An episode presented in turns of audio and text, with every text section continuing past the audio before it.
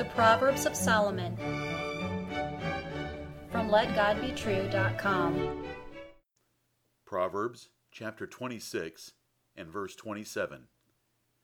Whoso diggeth a pit shall fall therein, and he that rolleth a stone, it will return upon him. Turnabout is fair play. What goes around comes around. You reap what you sow. These three mini proverbs, known well in the world, are especially true about God. He sees and watches how men hurt others and plan to hurt others, and he promises by this proverb and other verses of Scripture to bring similar pain and trouble down upon them for doing it. Wicked men devise traps and trouble to hurt the innocent and righteous. But these victims are told to love their enemies in return.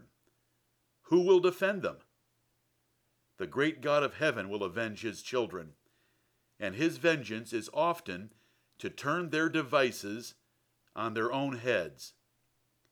The Bible says, Vengeance is mine, I will repay, saith the Lord.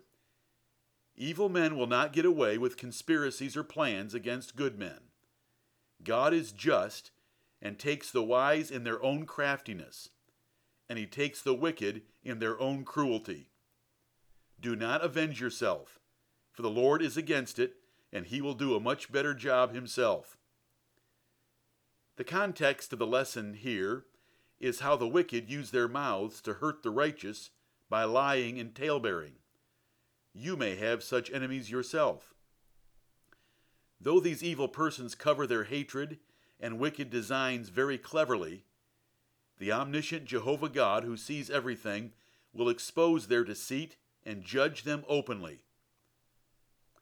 Hunters once caught wild animals by digging a pit and covering it with a thin layer of dirt. The animal, not seeing the pit beneath the leaves and grass, would fall into it. The wicked, evil men, dig similar pits for good men, but the Lord causes them to fall into their own traps. In wartime, in Solomon's day, men would roll great stones, far too heavy to lift, from walls or cliffs to crush their enemies. But God promises such figurative stones will roll back on the wicked. His revenge is best, you must deny your own vengeance and wait for his. It will surely come. Christian, if you have enemies, fear not. The Lord of glory, your Father in heaven, does not slumber or sleep. When the wicked plan things against you, he will turn their devices on their own heads. God even wants to be known by this trait of divine judgment. You can read about it in Psalm 9 verses 15 and 16. Consider it well. Higgaion, Selah. Give God the glory.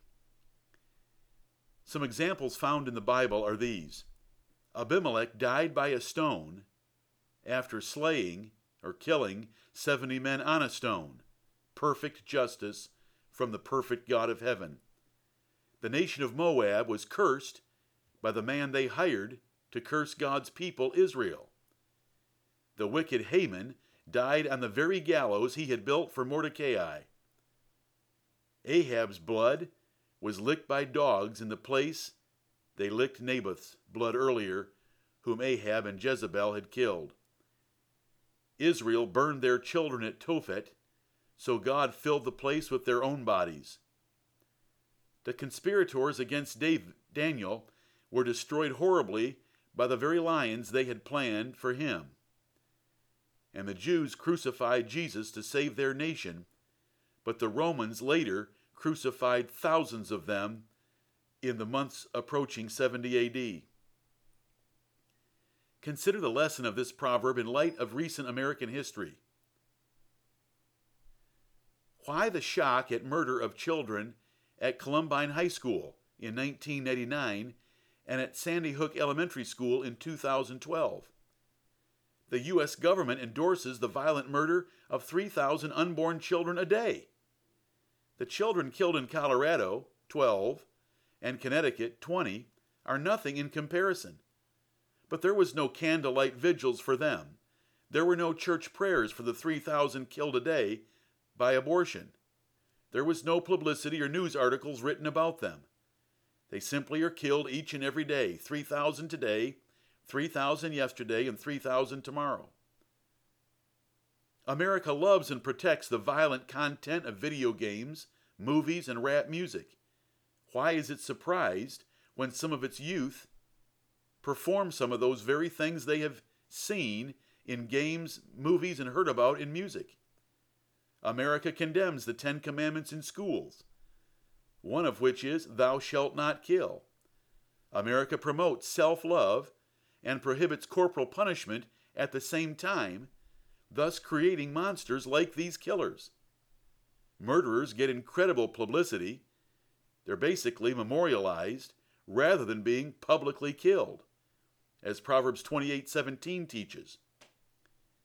Learn the lessons of wisdom in Solomon's Proverbs. Learn to think critically. Learn to look around and see the fulfillment of God's truth and wisdom.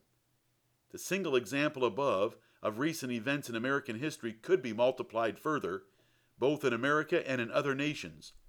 The proverb is true. Can you see its fulfillment? Do you believe it? Will you trust God to take care of you? And will you humble yourself before God, who is able and willing to return any evil intentions you have toward others on your own head?